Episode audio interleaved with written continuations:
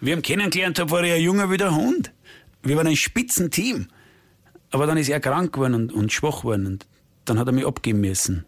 Aber nicht obwohl, sondern weil er mich eben so gern gehabt hat. Ob ich noch mal so jemanden finde wie er? Na. Sie hörten Gary Seidel als Schäferhund Benno. Wir geben Tieren eine Stimme. Tierschutz Austria. Mehr auf tierschutz-austria.at.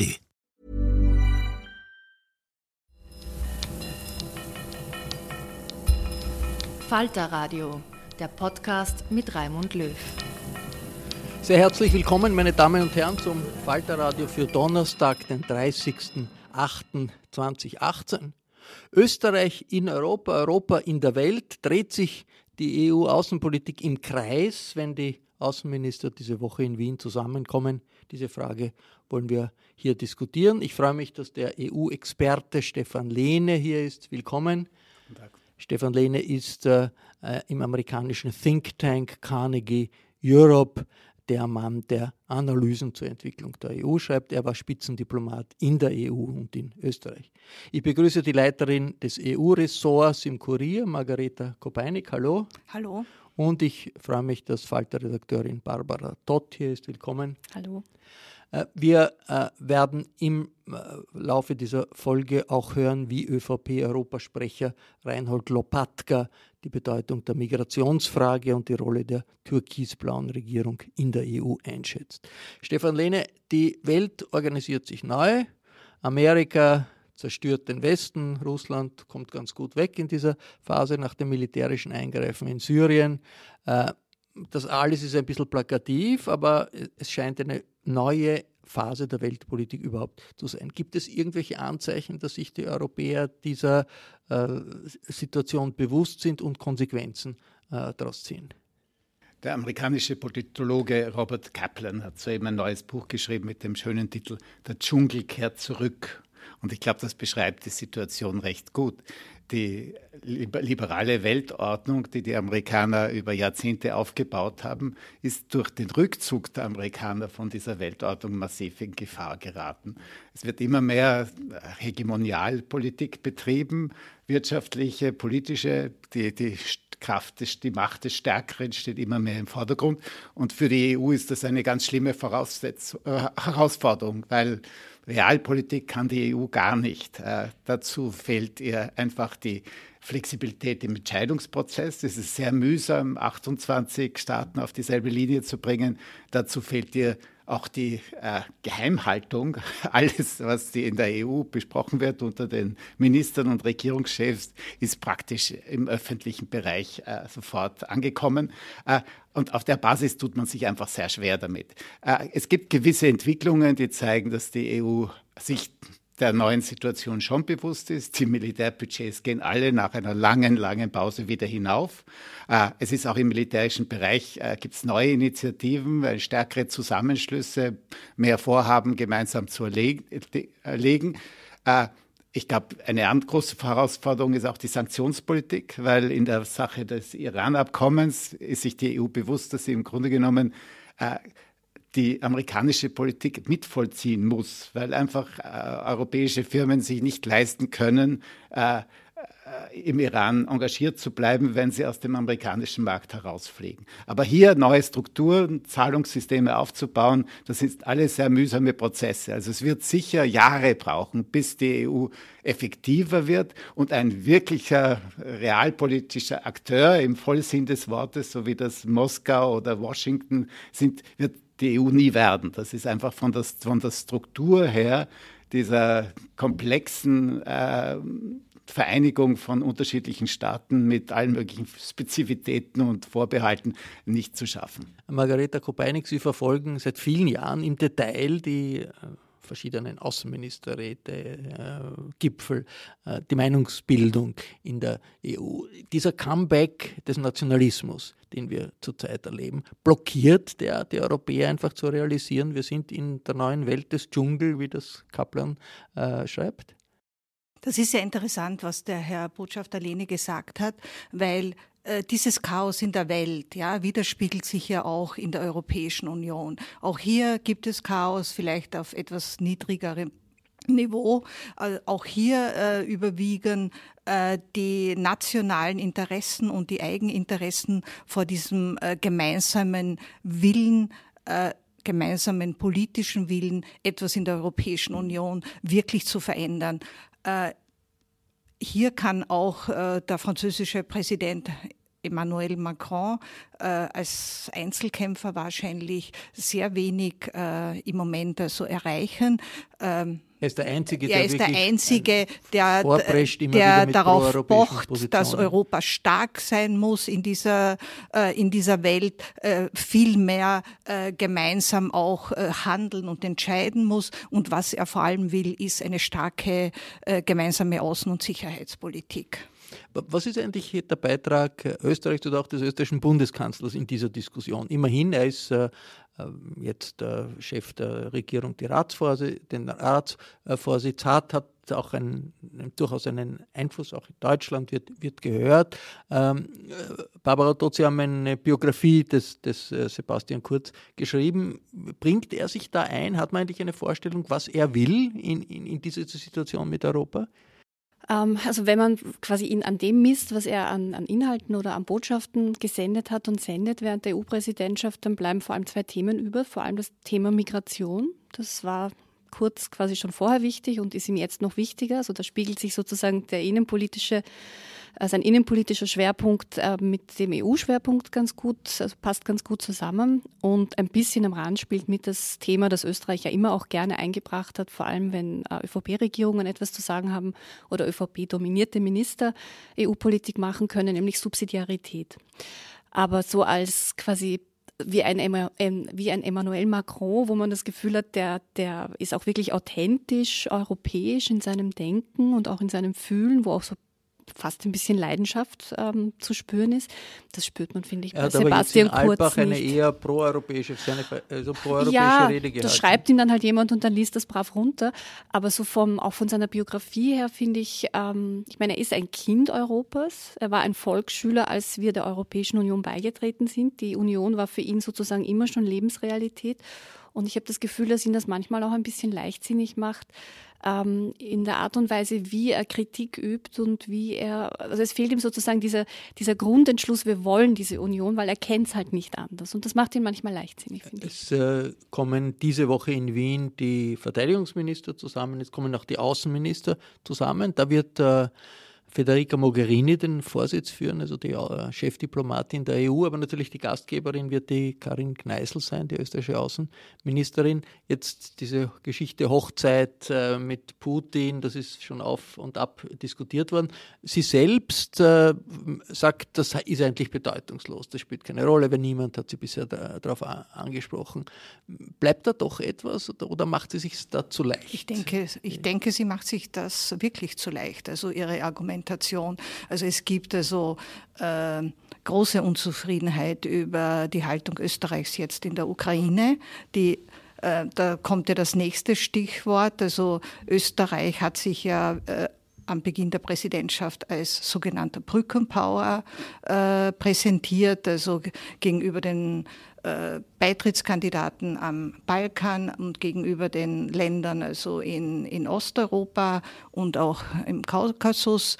Nur jetzt sind diese Länder zum Teil sehr enttäuscht äh, über, über Österreich und vor allem also nach dieser unglücklichen Einladung an den russischen Präsidenten Putin. Wenn man mit europäischen Politikern spricht, dann ist, spielt das sehr wohl eine Rolle, auch wenn die Frau Außenministerin sagt, also sie habe noch keine Reaktion gehört. Hat sich da der Bundeskanzler ein bisschen die Russland-Agenda aus der Hand nehmen lassen von der Außenministerin? Weil das war ja eigentlich schon ein Ziel auch äh, des, des, des, des Bundeskanzlers, ein bisschen etwas auf in Richtung Russland aufzumachen, was, was bis jetzt äh, nicht, nicht der, der Fall war.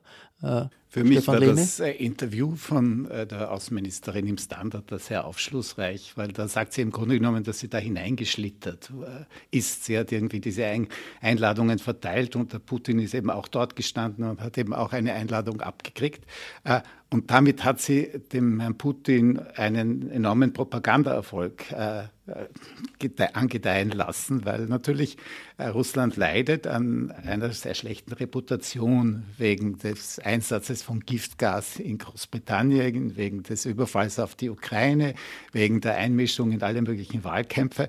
Und nun konnte Putin seinem, seiner eigenen Bevölkerung, aber auch der Welt beweisen, er ist so beliebt, dass ihn die Leute sogar zur Hochzeit einladen.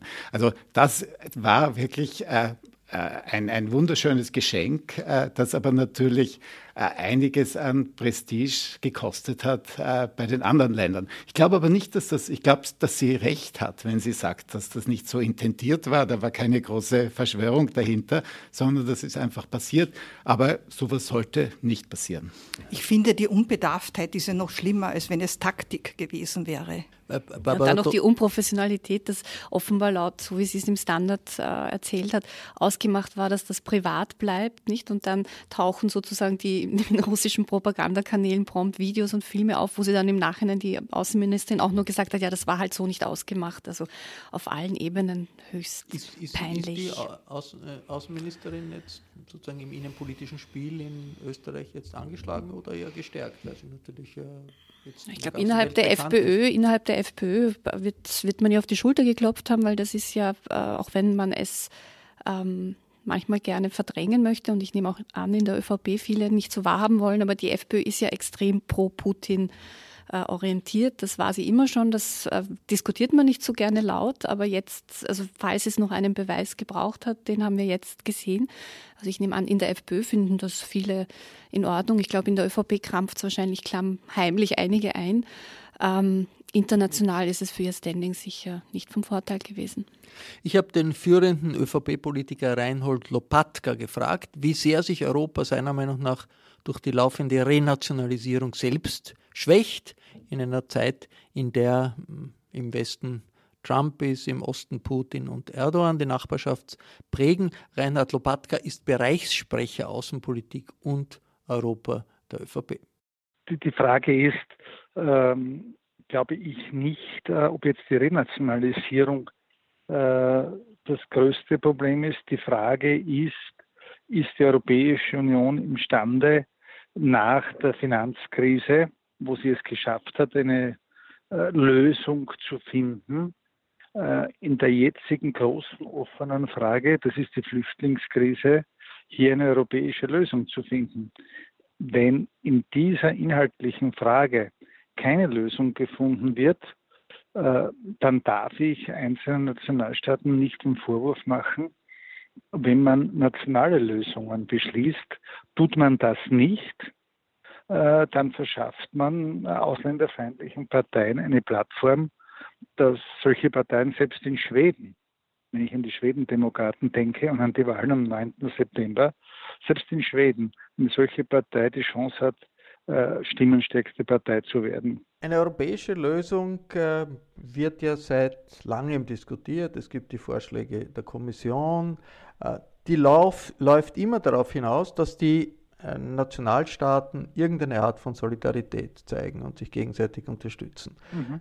Jetzt sieht man das nicht wirklich, auch wenn ich den österreichischen Bundeskanzler richtig verstehe, sagt er, naja, aufteilen, das soll nicht sein, äh, es äh, soll die Mittelmeerroute geschlossen werden. Und das wird von vielen einfach als Schlagwort empfunden. Ganz zu Unrecht? Schlagwort. Das Entscheidende ist schon der Schutz der Außengrenzen.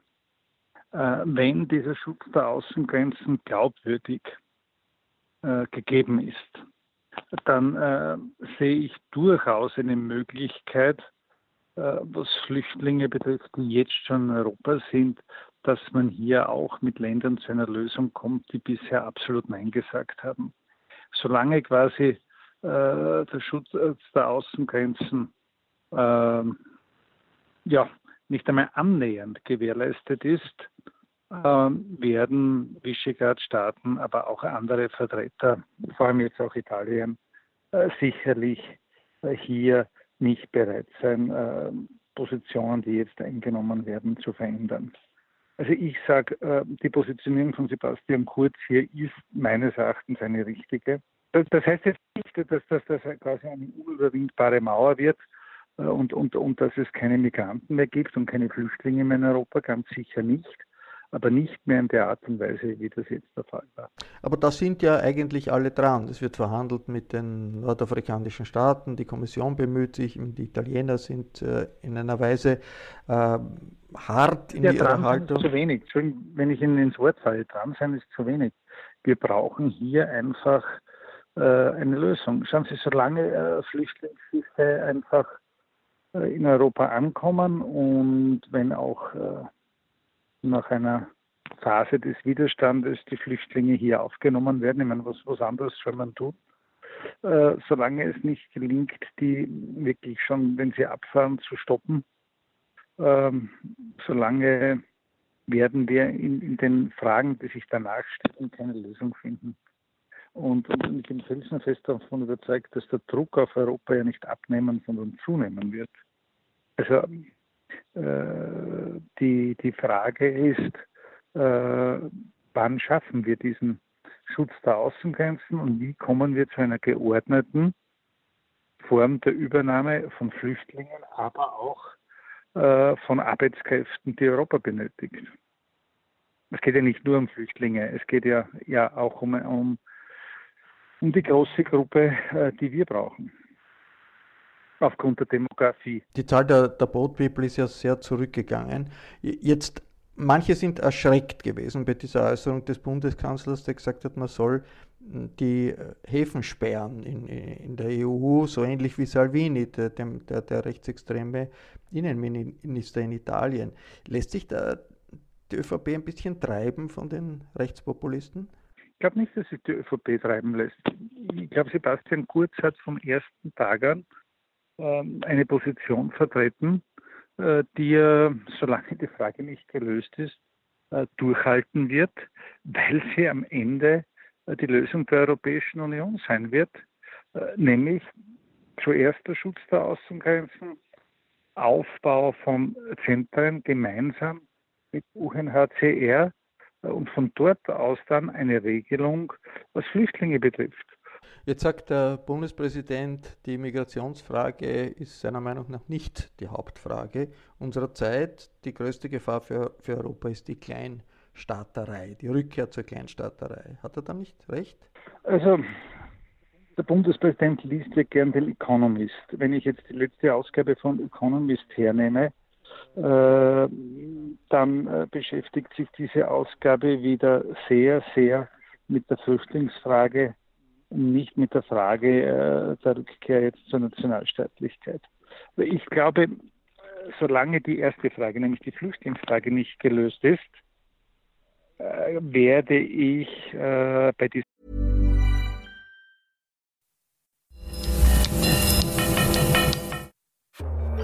Tangente St. Pölten präsentiert. Von 28. bis 30. Juni X Erinnerungen des Theatermachers Matthias Lilienthal. Was erwartet uns hinter der Wohnungstür, in der verlassenen Fabrik, im versteckten Vereinsheim? Antworten auf diese Fragen gibt es auf drei Routen im Norden, Süden und Zentrum St. Pöltens. 21 beteiligte KünstlerInnen erarbeiteten jeweils zehnminütige Performances, Theaterstücke, Konzerte und Installationen. Recherchiertes, Imaginiertes und Erinnertes verbindet sich mit lokalen Kontexten. X Erinnerungen von Matthias Lilienthal von 28. bis 30. Juni beim Tangente Festival St. Pölten.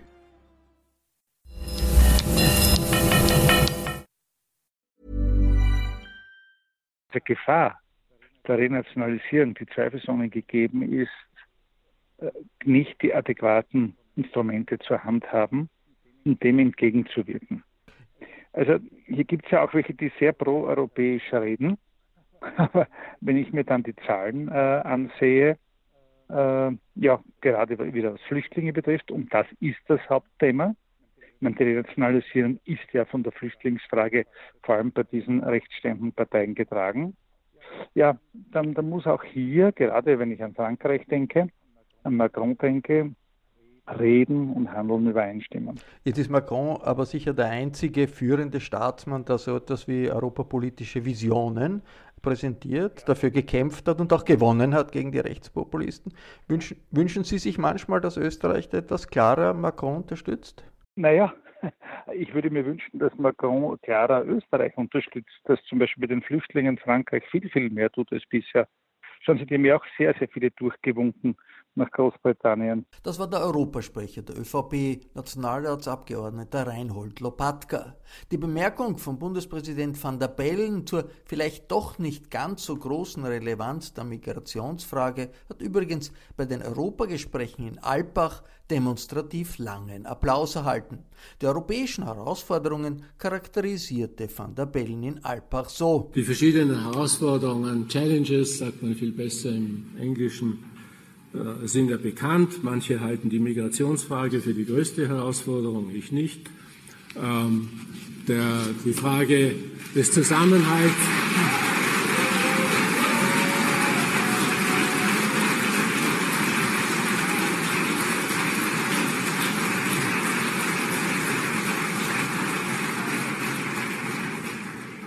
Aber die Frage des Zusammenhalts in Europa spielt tatsächlich eine große Rolle. Das Wiederaufflammen von nationalistischen ähm, Kleinstaatstendenzen in verschiedenen Ländern der Union, äh, der mögliche Bedeutungsverlust Europas im Verhältnis zu den großen Mächten USA, China oder Russland, das sind echte Herausforderungen.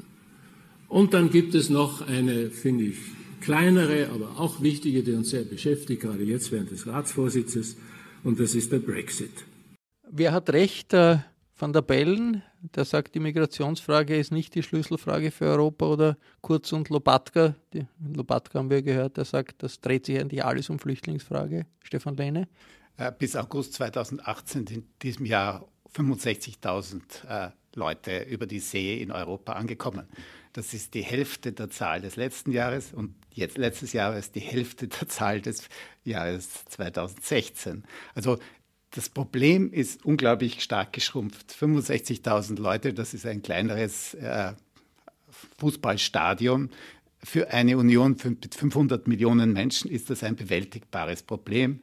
Äh, vor allem, wenn man auch berücksichtigt, dass im Jahr ungefähr 2,5 Millionen legal in Europa einwandern. Äh, aber die Hysterie ist in dieser Zeit nicht zurückgegangen, sie hat sich eher gesteigert und das liegt vor allem daran, dass populistische Parteien, aber auch einige Mainstream-Politiker äh, die Anti-Migrationsthematik zu ihrer Geschäftsgrundlage gemacht haben. Äh, das wird einfach ständig äh, eingehämmert den Leuten und natürlich der Grad der, Vers der Vers Verunsicherung, der im Jahr 2015 verständlich entstanden ist, der wird sozusagen auf diesem Niveau gehalten. Natürlich ist die Migration eine der großen Herausforderungen der nächsten 20, 30 Jahre.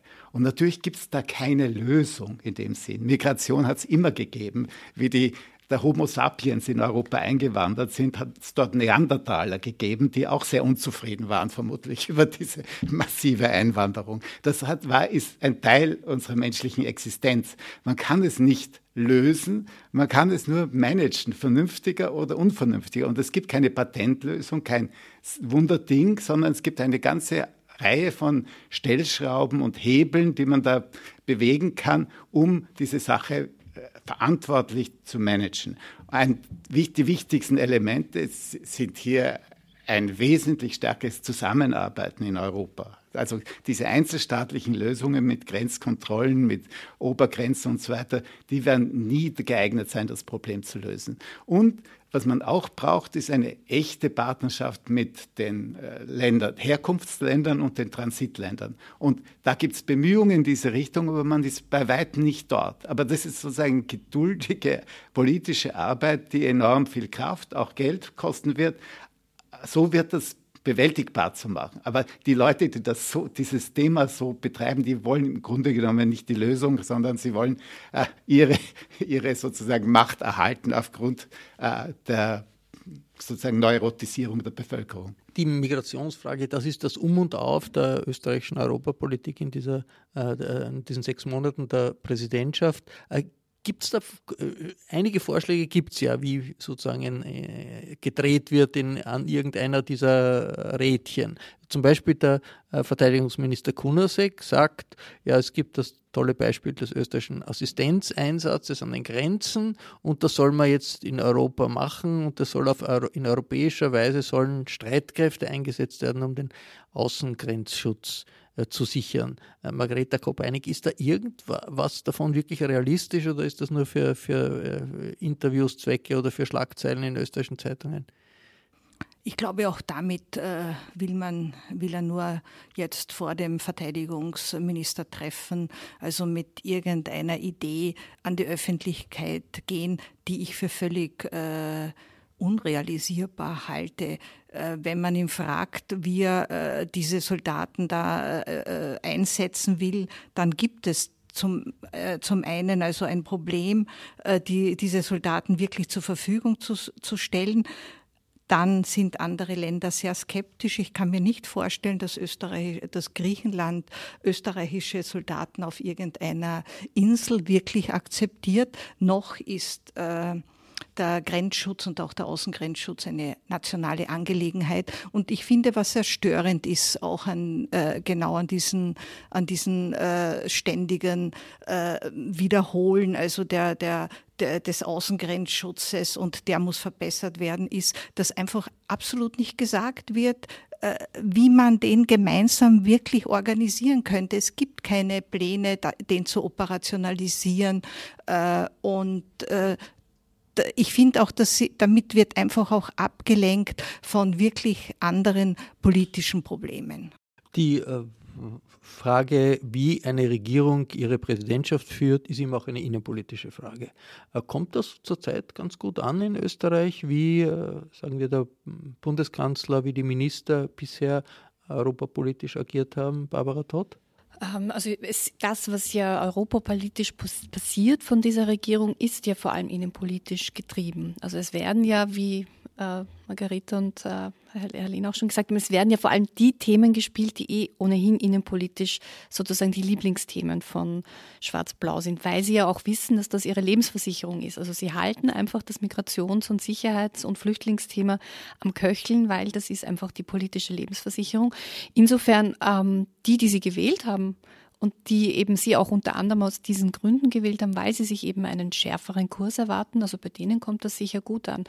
Alle, die, ähm, wie soll ich sagen, ein bisschen mehr über die Grenzen schauen, ein bisschen ein differenzierteres ähm, Bild von, von Österreichs Rolle in der Welt haben, für die ist das natürlich, sind das harte Zeiten jetzt. Ein äh, Thema, dem sich äh, Österreich auch in der Präsidentschaft äh, besonders widmen will, ist der Balkan und die Annäherung der Balkanstaaten des ehemaligen Jugoslawiens an die EU.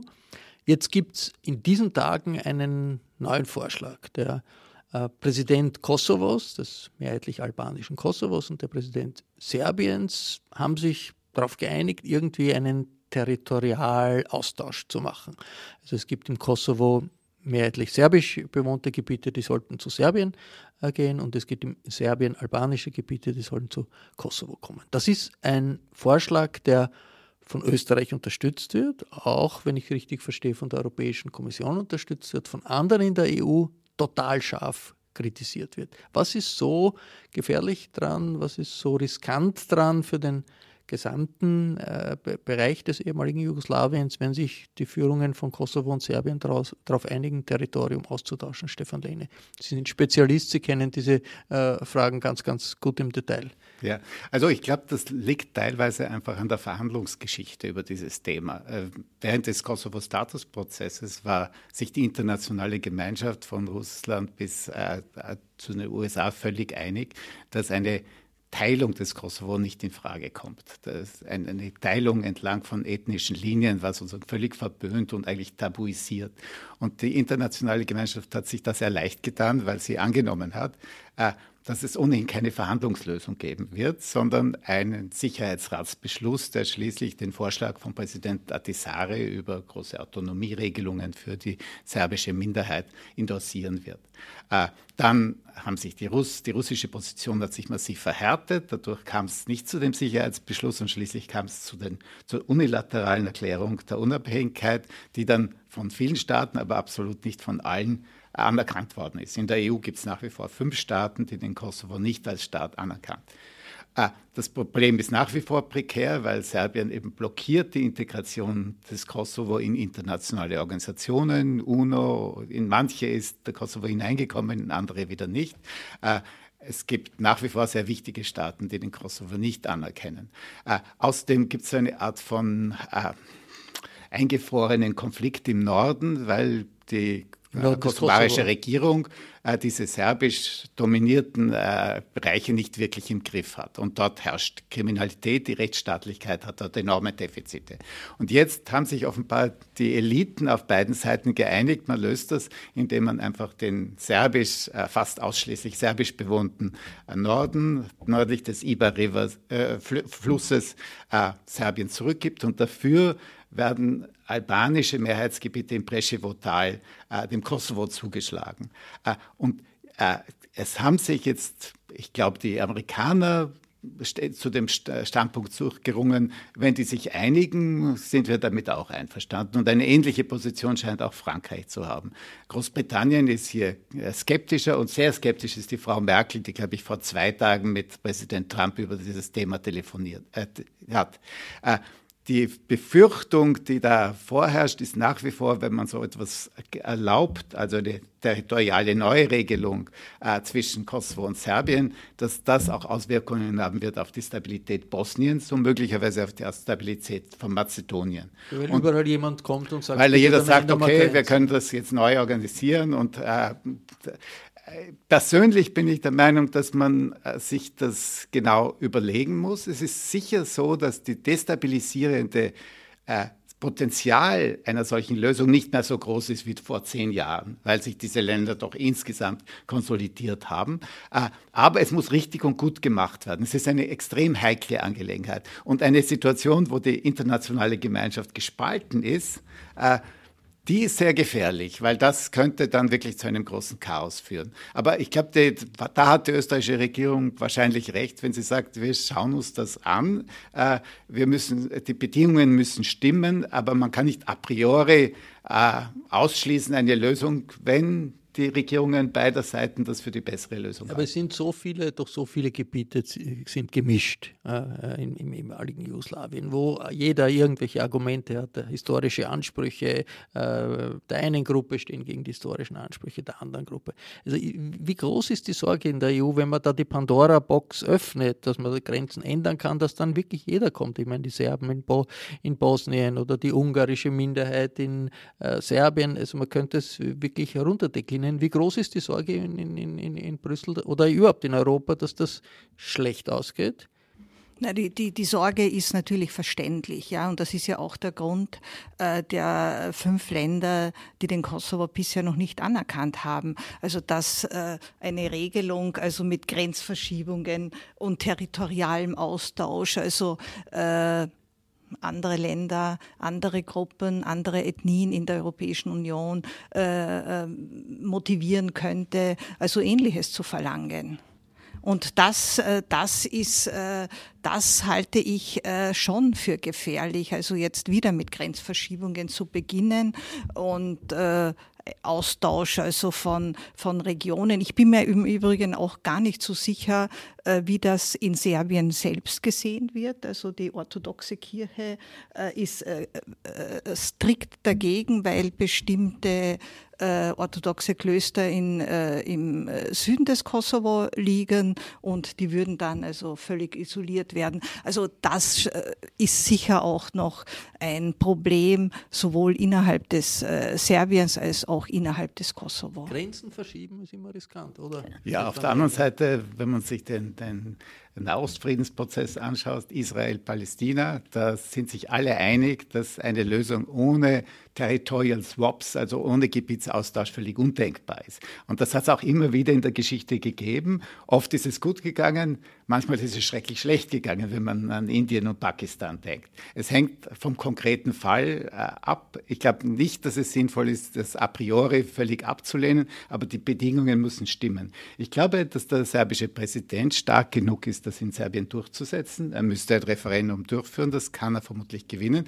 Die größere Frage, viel größere Frage ist, ob die kosovarische Regierung das durchhält, weil äh, der Präsident Saci, der vor allem dahinter steht, der ist nicht mehr so stark, wie er mal war. Die Opposition dagegen ist sehr groß. Und ich glaube, wenn die Sache scheitert, dann scheitert das entweder an wichtigen internationalen Spielern, die das einfach äh, nicht für akzeptabel halten, oder an Kosovo, das das einfach schlicht nicht durchziehen kann. Das Problem ist nur, wenn das, dieser Lösungsansatz scheitert, dann hat man für die nächsten 10, 20 Jahre vermutlich einen eingefrorenen Konflikt, der immer wieder Spannungen generiert und große Probleme für beide Seiten mit sich bringt. Das war das Falterradio für Donnerstag, den 30.08.2018. Ich bedanke mich bei Stefan Lehne, bei Margareta Kopeinig, bei Barbara Todt hier im Podcaststudio des Falter in der Wiener Innenstadt. Ich verabschiede mich von allen, die uns auf UKW zuhören, im Freirad Tirol und auf Radio Agora in Kärnten. Analysen, wie sich Österreich in Europa positioniert, finden Sie jede Woche im Falter. Den Falter zu abonnieren, das ist ganz leicht. Es gibt sogar die Möglichkeit zu einem vierwöchigen Probeabo gratis über die Internetseite www.falter.at/abo. Das Falterradio hier ist ja überhaupt gratis. Anna Goldenberg hat die Technik betreut. Im Namen des gesamten Teams verabschiede ich mich bis zur nächsten Folge.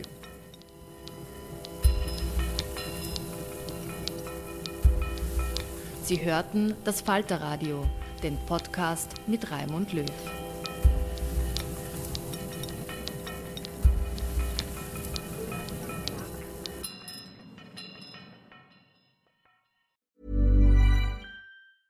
Hi, this is Paige from Giggly Squad, and I want to talk to you about Splash Refresher and my water intake. Okay, so you guys obviously know that I'm a hydrated girly, but sometimes when you drink that much water, it starts to just taste bland and you're just like I need something to spice it up. That's why I love Splash Refresher.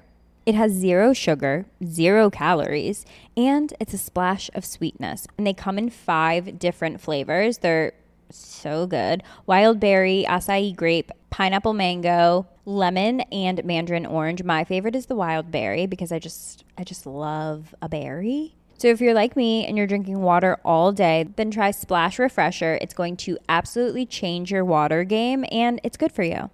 Imagine the softest sheets you've ever felt. Now imagine them getting even softer over time. That's what you'll feel with Bowl and Branch's organic cotton sheets. In a recent customer survey, 96% replied that Bowl and Branch sheets get softer with every wash. Start getting your best night's sleep in these sheets that get softer and softer for years to come. Try their sheets with a 30-night guarantee. Plus, get 15% off your first order at bowlandbranch.com. Code BUTTERY. Exclusions apply. See site for details.